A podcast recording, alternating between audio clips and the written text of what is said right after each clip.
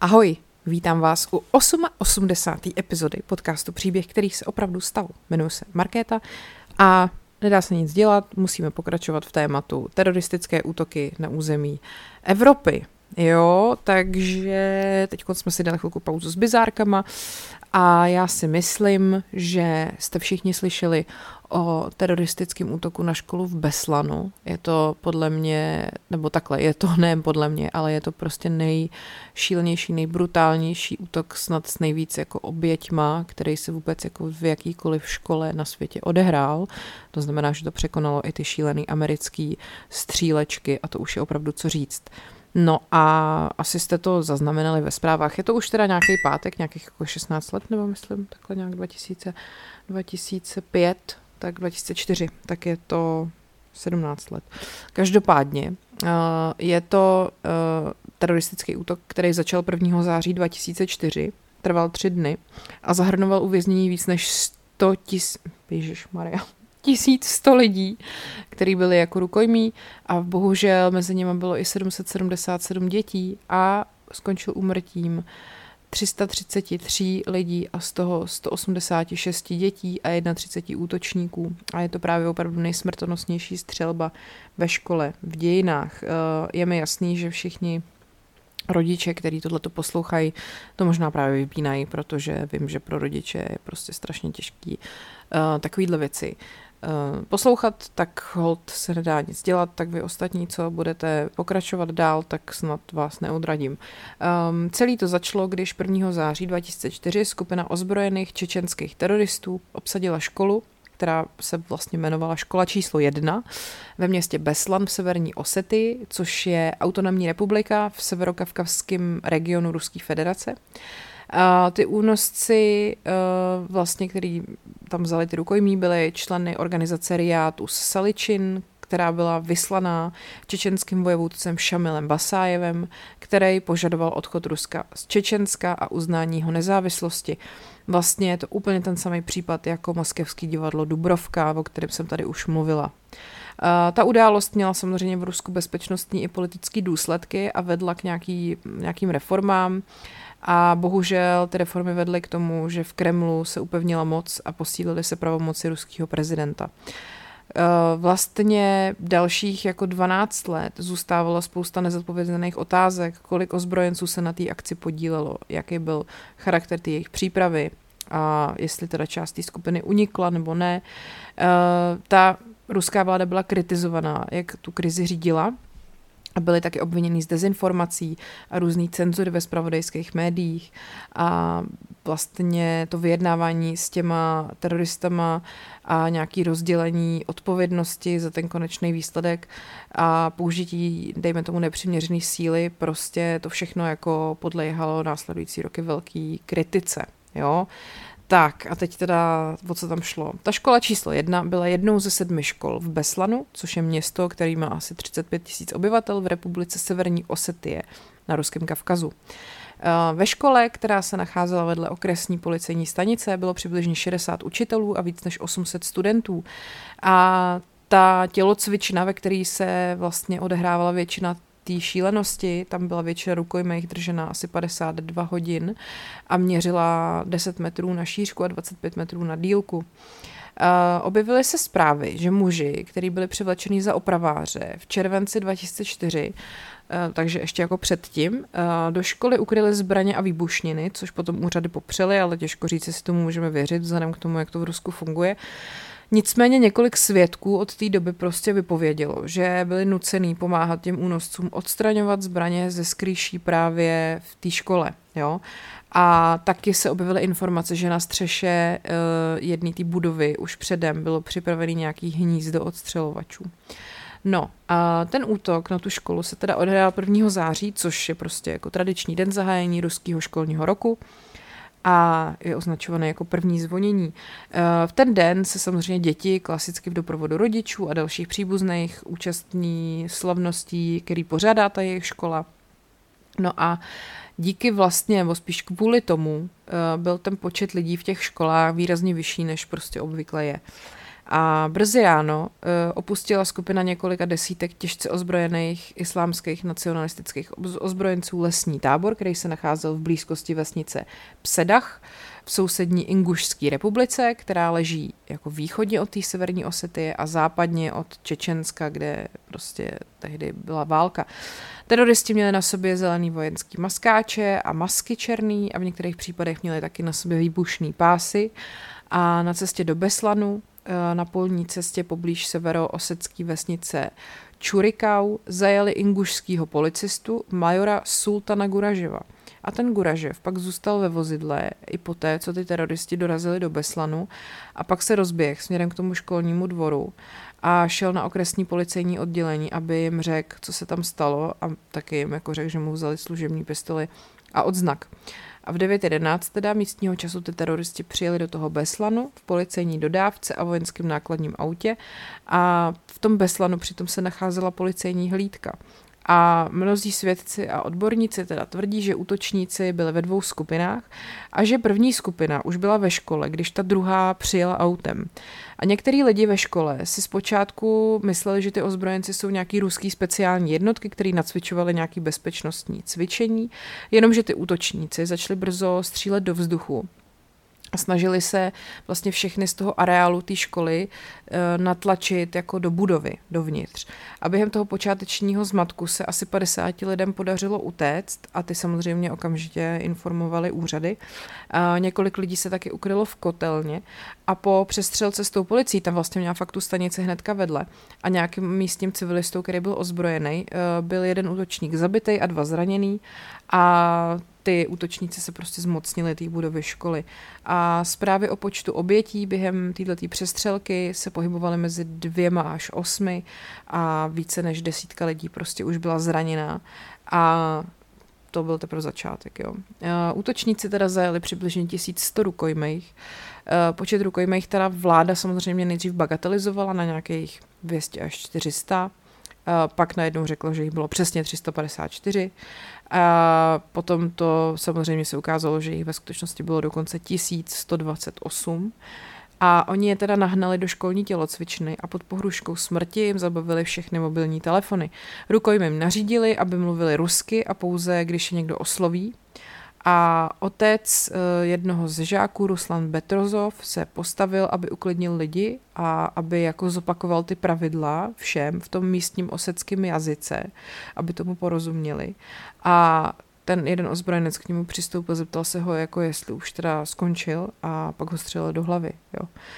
Další otec, ten se jmenoval Vadim Bolojev, ten odmítnul pokleknout před těma únoscema, tak toho taky zastřelili a jejich těla byly vytažený ze sportovní haly a nechali za sebou krvavou stopu, který pot, která potom byla viditelná ve videu, co ty teroristi pořizovali.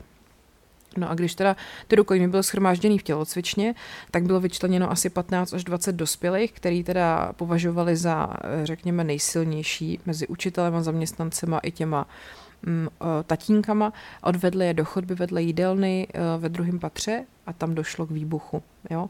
Eh, pás s výbušninou na jedný z atentátnic eh, explodoval a tím zabil i další atentátnici a několik vybraných rukojmích taky a smrtelně zranil jednoho chlapa, teroristu. No ale podle verze, která byla prezentovaná tím přeživším teroristou, ten výbuch způsobil vůdce té skupiny, když ji spustil dálkovým ovládáním a právě cíl toho bylo, aby zabil ty, který uh, vlastně nesouhlasili s tím, že tam drží dětský rukojmí a že jsou to ty nejsilnější, který oni si tam vyčlenili a aby zastrašili ty případný další nespokojený. Uh, přeživším rukojmím z téhle skupiny nařídil, aby si lehli a další střelec si zastřelil automatickou puškou a kromě jednoho byli všichni zabití. Fů, tady ten jeden, jediný, který to přežil, se jmenoval Karen Mdinaradze uh, a vlastně ten, když zjistil, že je teda furt naživu, tak uh, mu umožnili vrátit se do té do té tělocvičny a tam teda ztratil vědomí. Oni potom donutili ostatní rukojmí, aby ty těla těch mrtvých vyhodili z budovy a umyli podlahu od krve. Uh, jeden z těch rukojmejch, Aslan Kudzajev, ten utekl tím, že vyskočil z okna a úřady ho potom krátce zadrželi, protože si mysleli, že je to taky jeden z těch teroristů, že jo. No. Eh, kolem školy byl brzo vytvořený bezpečnostní kordon složený z ruské policie, vnitřních vojsk, nějakých sil ruské armády a speciálních jednotek, což jsou nějaký ty jejich prostě elitní jednotky, nějaký ty jejich tajné služby, že jo, a bla, bla, bla, to asi není úplně důležitý. A řada tříbytových domů naproti školní tělocvičně byla evakuována a obsazena speciálními jednotkami. A perimetr, který vytvořili, se nacházel v okruhu 225 metrů od školy a na místě nebylo žádný třeba hasicí zařízení. A navzdory právě těm předchozím zkušenostem e, z té krize s rukojmíma v tom divadle Dubrovka, e, bylo připraveno opravdu málo sanitek a nějakého jako řízení o celkově, že prostě ty vole, oni byli v podstatě ve stejné situaci i s těma samýma v podstatě teroristama a bylo to zase úplně na hovno. Ten chaos ještě zhoršovala přítomnost těch um, oseckých místních jako dobrovolných milicionářů, který byli v davu příbuzných těch všech, co byli vlastně zajatý vevnitř a ty se schromáždili okolo té školy a bylo jich asi pět tisíc, jo. Fů, já si totiž pamatuju, uh, tehdy to dávali jako v televizi, v podstatě taky v přímém přenosu, jo, prostě záběry na tu školu z vrtulníku nebo z nějakých, já nevím, co tam tehdy měli, no, uh, drony ještě asi ne, tak uh, jakože to trvalo fakt několik dní a ve zprávách informovali o tom, jak to tam vypadá a a v televizi prostě běžely záběry na tu školu a bylo to děsivý. Útočníci zaminovali tu tělocvičnu a zbytek budovy různýma improvizovanýma výbušnýma zařízeníma a obklíčili to nástražnýma drátama a v další snaze odradit od pokusů o záchranu vyhrožovali, že za každého vlastního člena jejich, který zabije policie, zabijou 50 rukojmích a, a tak dále. A že v případě, kdy zautočí nějaký vládní síly, tak tu školu vyhodí do povětří. A aby se právě třeba vyhnuli tomu plynovému útoku, jako ke kterému došlo v té Dubrovce, jak jsem o tom vyprávěla. V jedné epizodě před nějakou krátkou dobou, tak eh, vlastně rychle rozbili okna školy, prostě aby se nestalo, že jim tam někdo nějakým způsobem dostane plyn a oni se tam otráví, že jo. Zaká- zabránili rukojmím jíst a pít a chtěli to udělat vlastně, že to bude do chvíle, dokud s nima nepřijede vyjednávat prezident Severní Osetie Aleksandr Zasochov. A e, ta tajná služba e, ruská ale zřídila vlastní krizový štáb a z toho krizového štábu tady tohohle toho prezidenta vyloučila a dokonce mu pohrozili, že ho zatknou, pokud se pokusí do té školy jít a vyjednávat. Ruská vláda oznámila, že k záchraně rukojmích nepoužije sílu a snažili se první a druhý den uh, vlastně vést nějaký jednání a do, dostat nějakého mírového řešení. Uh, ty zpočátku vedl uh, pediatr Leonid Rošal, kterýho si ty únosci rukojmích jmenovitě vyžádali. Ten Rošal pomáhal vyjednávat o propuštění dětí už při v té Dubrovce v roce 2002 a taky radil ruským bezpečnostním službám, když se právě připravovali Eh, na ten útok na to divadlo a za to dostal obdržení, hr, obdržení, za to obdržel ocenění hrdina Ruska. Uh, nicméně uh, z výpovědi svědka vyplynulo, že ruský vyjednavači si spletli tohohle toho Rošala s Vladimírem Rušajlem, ruským bezpečnostním úředníkem. Jo? Podle zprávy poslance státní dumy Jurie Savelieva se oficiální štáb snažil o mírové řešení, zatímco tajný štáb řízený FSB se připravoval na útok že těžkooděnci uh, prostě byli připravení a rozhodně nechtěli žádný mírový jednání. Na žádost Ruska potom 1. září 2004 večer bylo svolaný zvláštní zasedání Rady bezpečnosti OSN a tam vlastně členové rady požadovali okamžitý bezpodmínečný propuštění všech rukojmejch a prezident George Bush vydal prohlášení, v němž nabídl Rusku podporu v jakékoliv formě. Tak, jsme v druhém dnu, 2. září 2004. Jednání mezi tím Rošelem a ozbrojencema se ukázaly jako neúspěšný a oni odmítli povolit dovoz sídla vody a léku pro rukojmí nebo odvoz mrtvých těl z průčelí školy. Tak, druhý den. 2. září 2004 se jakýkoliv jednání ukázalo jako neúspěšný a ty ozbrojenci odmítli povolit dovoz sídla, vody a léků pro rukojmí nebo třeba odvoz mrtvých těl z průčelí školy. A pak se tam stal takový poser, že oni na oko jmenovali generál majora Valerie Andrejeva šéfem operačního štábu. Ale novinář eh, v roce 2005 z Moscow News potom obdržel fotokopie protokolů o výslechu toho Andrejeva a vyplynulo z toho, že ve skutečnosti v tom Beslanu byly vytvořeny dva štáby, jeden formální a pak ten tajný a v tomu formálnímu velel ten Andrejev, ale ten vlastně nikdy neměl žádnou jakoby of, jako, re, jako opravdickou odpovědnost, jo. že ve skutečnosti to řídil všechno ten tajný. Uh, ruská vláda navíc bagatelizovala počty rukojmích a opa- opakovaně uváděla, že jich teda bylo pouze těch 354 a to rozlobilo ty únosce, který velmi jako špatně zacházeli s těma zajatcema.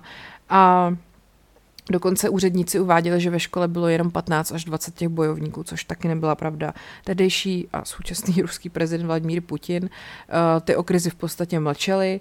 Uh, Putin se k oblíhání poprvé veřejně vyjádřil až druhý den. To se setkával s jordánským králem Abdaláhem v Moskvě.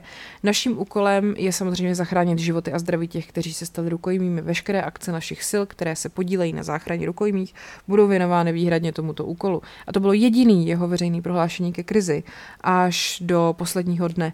A e, na protest právě lidi na místě různě vstyčili nápisy jako Putine, propuste naše děti, splňte jejich požadavky, Putine, je tu nejméně 800 rukojmích a podobně. Jo.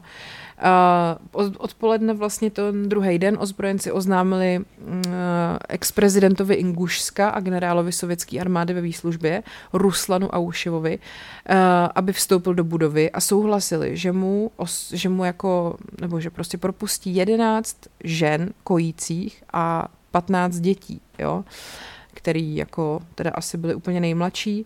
Jedna matka odmítala odejít a tak nakonec místo ní se odvedlo nějaký jiný dítě. Teroristi předali Auševovi videokazetu, kterou ve škole pořídili a vzkaz s požadavkama uh, toho Šamila Basájeva, který teda v tom Beslanu přítomný nebyl. Ruský úřady utajili, že nějaký vzkaz existoval a kazetu prohlásili za prázdnou, což prostě nebyla pravda.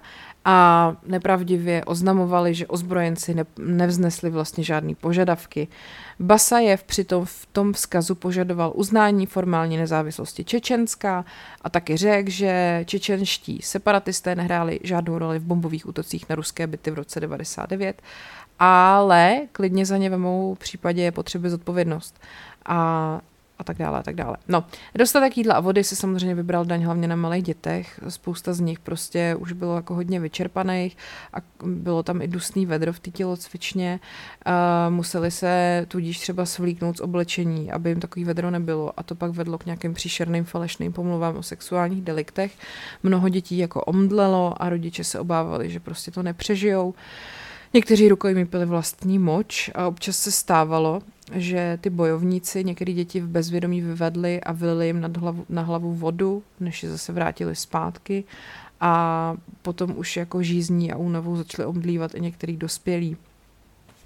Vlastně spousta přeživších dětí uh, bylo tak unavených, že potom, když konečně po tom třetím dni uh, měli možnost utéct, tak sotva jako to dokázali, jo, utíkat, prostě už nebyli schopní. Přibližně v 15.30 ten druhý den ozbrojenci odpálili před školou uh, několik granátů proti bezpečnostním složkám. Uh, ty bezpečnostní složky uh, se snažily tam nějak vniknout. No a ty granáty zapálily policejní auto a zranili jednoho policistu a ruský síly teda palbu neopětovaly. No a když to teda tak nějak pokračovalo a uh, ty rukojmí byly stále víc jako hysterický samozřejmě a nepředvídatelný a už jako byli unavený z toho dětského pláče a ty uh, vlastně únosci několikrát vyhrožovali těm dětem, který plakali a jejich matkám, že je zastřelí, pokud ten pláč neustane.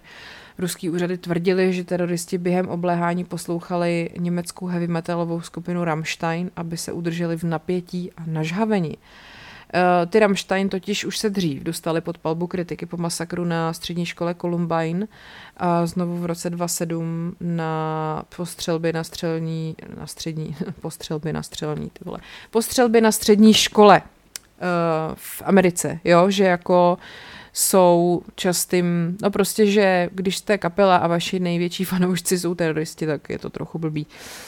No, třetí den. Uh, na začátku třetího dne Ruslan Aušev, Aleksandr Jasochov a Tajmuras Mansurov, uh, to jsou ty představitelé té Osetie, společně navázali kontakt s prezidentem Čečenské republiky Ičkeria Aslanem Maschadovem a e, snažili se nějakým způsobem jako dohromady vyjednávat s těma ozbrojencema. Tak, jsme ve třetím dni, kolem jedné hodiny 3. září dovolili e, ty ozbrojenci čtyřem zdravotníkům ministerstva uh, po dvou sanitkách odvést z areálu školy 20 těl a taky přivést do školy mrtvolu zabitýho teroristy, ale když se potom ve 13.03 ty zdravotníci přiblížili ke škole, tak se z tělocvičny ozval výbuch a teroristi na ně začali pálit a dva z nich zabili.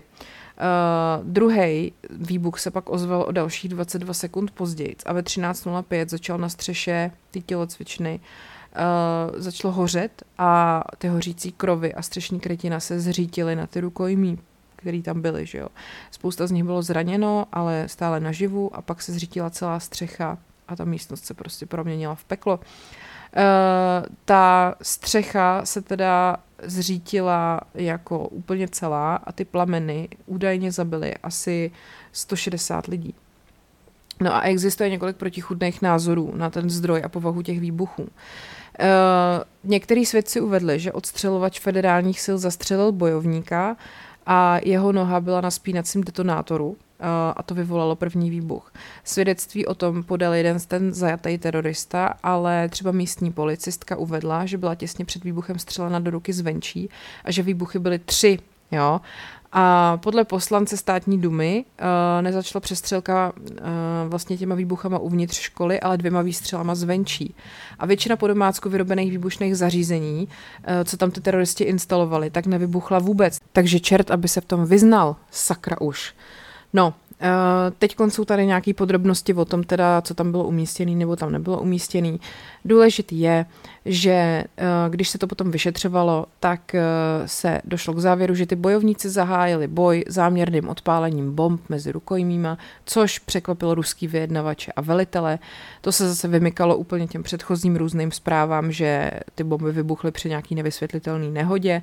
No a zpráva z roku 2006 uvádí, že zajítí rukojmí bylo od počátku plánováno jako sebevražedný útok a že prostě to vlastně od začátku mělo být tak, že to celý skončí jako smrtí úplně všech lidí. No a všichni se tam jako obvinovali navzájem, kdo za to může a nikdy se to pořádně nevysvětlilo. Nicméně teda ta tělocvična byla fakt zbořená a to umožnilo útěk některých těch rukojmejch. A ta místní milice zahájila palbu a ty uh, držitele, teda držitele, ty uh, teroristi palbu opětovali samozřejmě a opět bylo několik lidí zabito při této palbě. No a ruští představitelé tvrdí, že ty teroristi stříleli po rukojmích, když utíkali a že armáda palbu obětovala a že samozřejmě vojáci nemají jinou možnost, než jako tu budovu napadnout, když se tady to odehrává, ale zase znova obyvatelé města nějaký jejich svědectví tady tuhle tu oficiální verzi událostí popírají. No a uh, policejní podplukovník, třeba jehož manželka a dcera v té škole zemřeli, k tomu řekl, slyšel jsem povel, přestaňte střílet, přestaňte střílet. A zatímco vysílačky ostatních vojáků říkali, zaútočte, zaútočte. Jo, takže uh, tam prostě fakt nevím, on sám k tomu říká, vina je na straně těch vyjednavačů a na straně Kremlu. Uh, vzhledem k tomu, jak moc se k tomu vyjadřoval a nevyjadřoval Vladimír Putin, tak mi skoro připadá, že Kremlu to bylo úplně uprdele, kolik lidí tam umře a že prostě jenom to chtěli nějak celý jako co nejrychleji ukončit. No, pak se tam prostě rozpoutala jako úplná chaotická bitva a bojovali tam ty útoční skupiny FSB a nějaké jednotky ruské armády, eh, byly tam tanky prostě a byly tam nějaký obrněný transportéry, ozbrojený vrtulníky, byl tam jeden bitevní vrtulník, taky se tam zapojilo spousta místních civilistů, kteří si přinesli vlastní zbraně a e, minimálně jeden z těch ozbrojených dobrovolníků byl zabitý a e, vlastně současně s tím začátkem bojů i z, to, z toho místa utekli dokonce i nějaký vojáci z povolání a že vlastně místní policie prý taky spanikařila a někdy střílela nesprávným směrem. Pane bože, to je jak prostě z růžového pantera, ty vole. No a na školu uh, byly vypálený nejméně tři, ale možná až devět silných raket a uh, to fakt mi přijde úplně jako absurdní. A ty jsou jako v Rusku klasifikovaný jako plan, plamenomety, na západě jako termobarické zbraně. A to samozřejmě vláda popírala, ale později to teda přiznala. Jako, taky prej použili, to, teroristi teda použili granátomety a ty do, těma dokonce ostřelovali ruský pozice v těch obytných domech, které byly poblíž. Jo, takže to je prostě normálně, ty vole, tam se odehrávala válka, jako. Uh, Když teda tady tenhle ten bordel tam začal, tak nikdo nevěděl, co se děje pořádně. Desítky rukojmích ty teroristi přemístili z hořící tělocvičny do jiných částí školy, hlavně do jídelny a tam je přinutili stát u oken.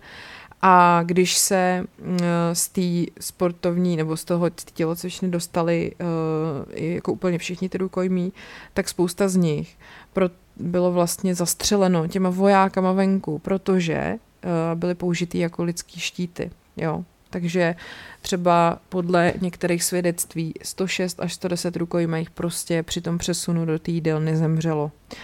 No a do tří hodin odpoledne Dvě hodiny potom, co tady ten šílený útok byl zahájený, ty ruské jednotky převzaly kontrolu nad většinou školy, ale v areálu školy pak ještě pokračovaly ty boje, včetně odporu skupiny ozbrojenců, který se drželi ve sklepě školy a 13 z nich proniklo vojenským kordonem a uchýlili se někde nedaleko venku.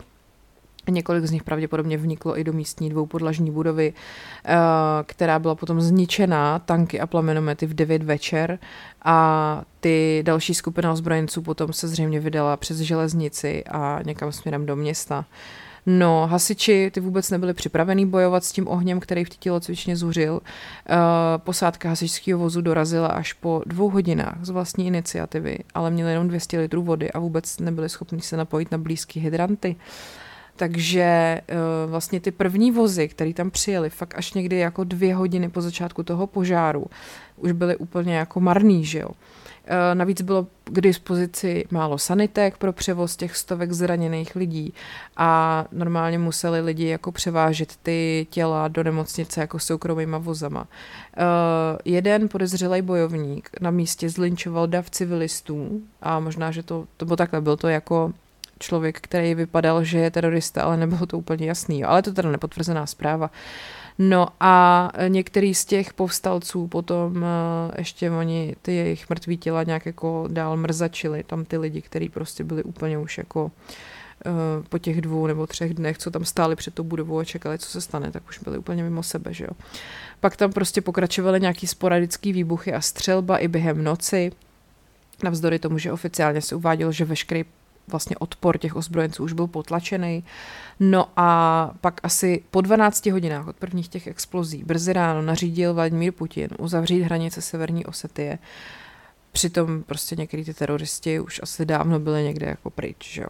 No a teď si pojďme říct následky. Uh, po skončení té krize eh, spousta zraněných prostě zemřelo, protože ty pacienti nebyli včas odeslaný do lépe vybavených zařízení, které nebyly v té osety a jediná nemocnice vlastně v Beslanu eh, nebyla na takovýhle nápor připravená. Chyběly nemocniční postele, léky i neurochirurgické vybavení. Ty příbuzný tam nesměli ty lidi navštěvovat a lékaři nesměli používat mobilní telefony. Dobrý den.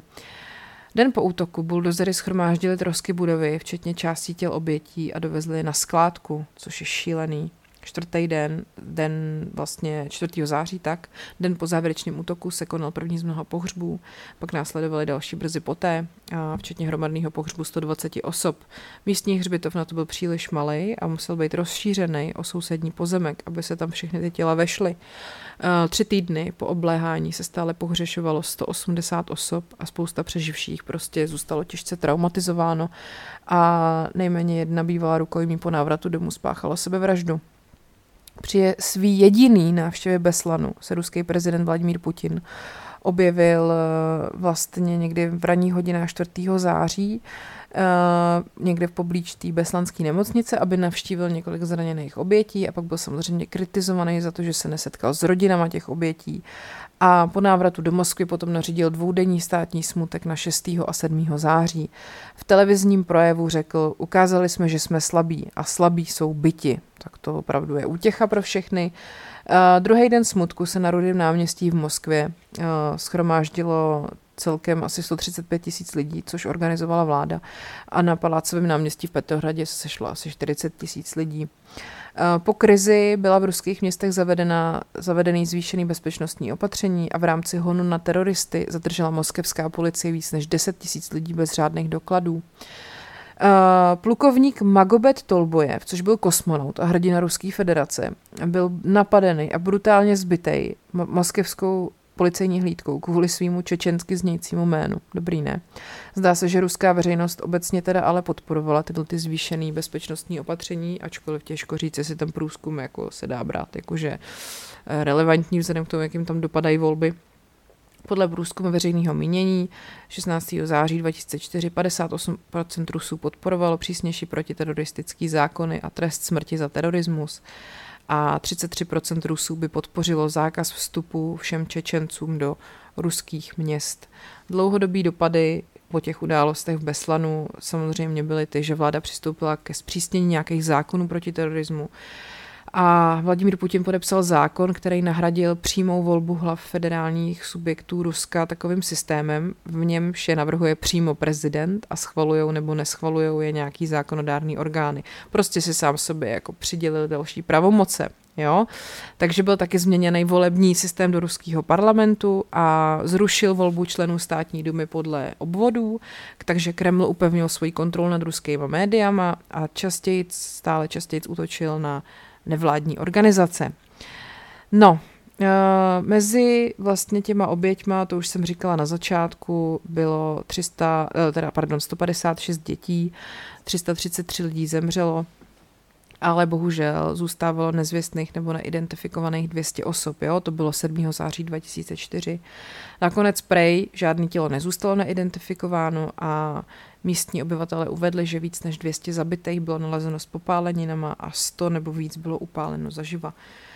V roce 2005 ještě zemřeli další dva rukojmí na následky toho zranění po incidentu a Potom vlastně deník Washington Post uvedl, že počet mrtvých je 334 a to nepočítá ty teroristy. Mm, město Beslan na svých internetových stránkách uvádí 335.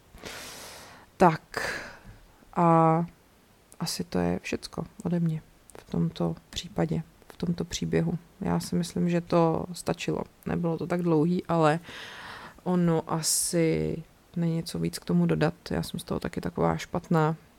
Uh, pak jsou tady uh, samozřejmě ještě nějaké informace o tom, kdo za to byl zodpovědný. To už jsme tady probírali i minule, tu čečenskou situaci. A uh, to asi už nemusím opakovat. Každopádně bych ještě chtěla potom v tomhle cyklu pokračovat a vyprávět vám o útocích v Londýně a v Madridu, tak snad to všichni přežijeme psychicky a v tuhle chvíli vám teda děkuji za pozornost Mějte se hezky, sledujte podcast Příběhy na Instagramu, můj Instagram paní Královna, případně si předplaťte bonusy na herohero.co lomeno podcast Příběhy a ať je váš život příběh, který se opravdu stal.